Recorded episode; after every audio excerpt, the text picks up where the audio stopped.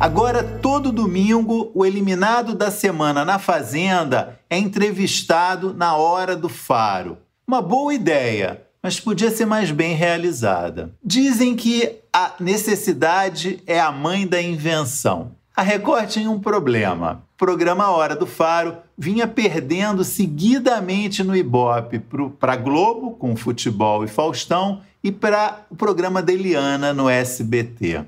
Daí surgiu a ideia levar o eliminado da semana da Fazenda para o palco do Dominical da Record. E tá dando certo. Nas primeiras semanas eu achei que não ia funcionar.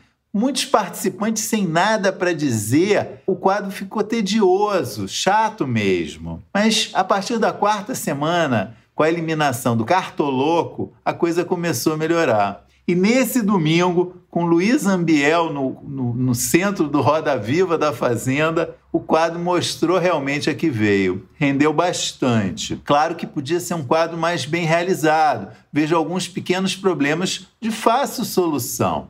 Primeiro é que o quadro é muito longo, né? São quase duas horas no ar. Evidente que a Record está faturando, quer aproveitar, esticar ao máximo é, o sucesso da Fazenda. Mas, pô, o espectador merecia uma coisa mais enxuta, mais bem editada, né? Longo demais duas horas. Outra coisa, eu tenho a impressão que o Faro podia fazer uma imersão mais profunda na Fazenda antes de é, entrevistar e, e de comandar as entrevistas da semana. Às vezes eu tenho a impressão que ele não é muito fã do reality show, não está totalmente a par do que, tá, do que aconteceu na semana antes é, de ter a gravação do quadro. A mesma coisa eu diria para alguns convidados que, é, que fazem as entrevistas. Tem a impressão que nem todos assistem a Fazenda, pelo menos não como nós, fãs, assistem todos os dias. E nem há necessidade de tantos convidados. Acho que dois ou três que são grandes fãs do programa, dariam conta do recado muito bem. E ainda há uma questão importante que é, é, o quadro inclui uma interação sempre do eliminado da semana com os confinados ainda no reality show.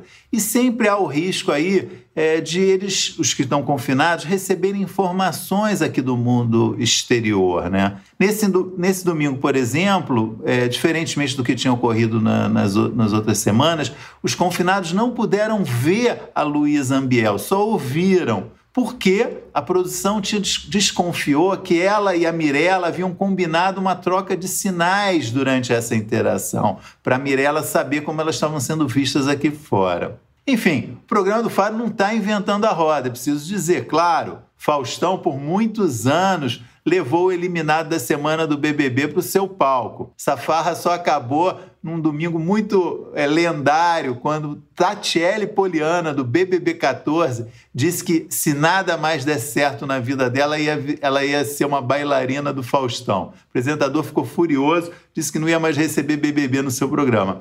Quem herdou essa tarefa foi Ana Maria Braga no Mais Você. Enfim, fica aqui o registro que eu acho que uma boa, é, está sendo uma boa para o Faro esse quadro, é, explorar o sucesso da Fazenda, mas pô, vamos caprichar mais, tá? Valeu!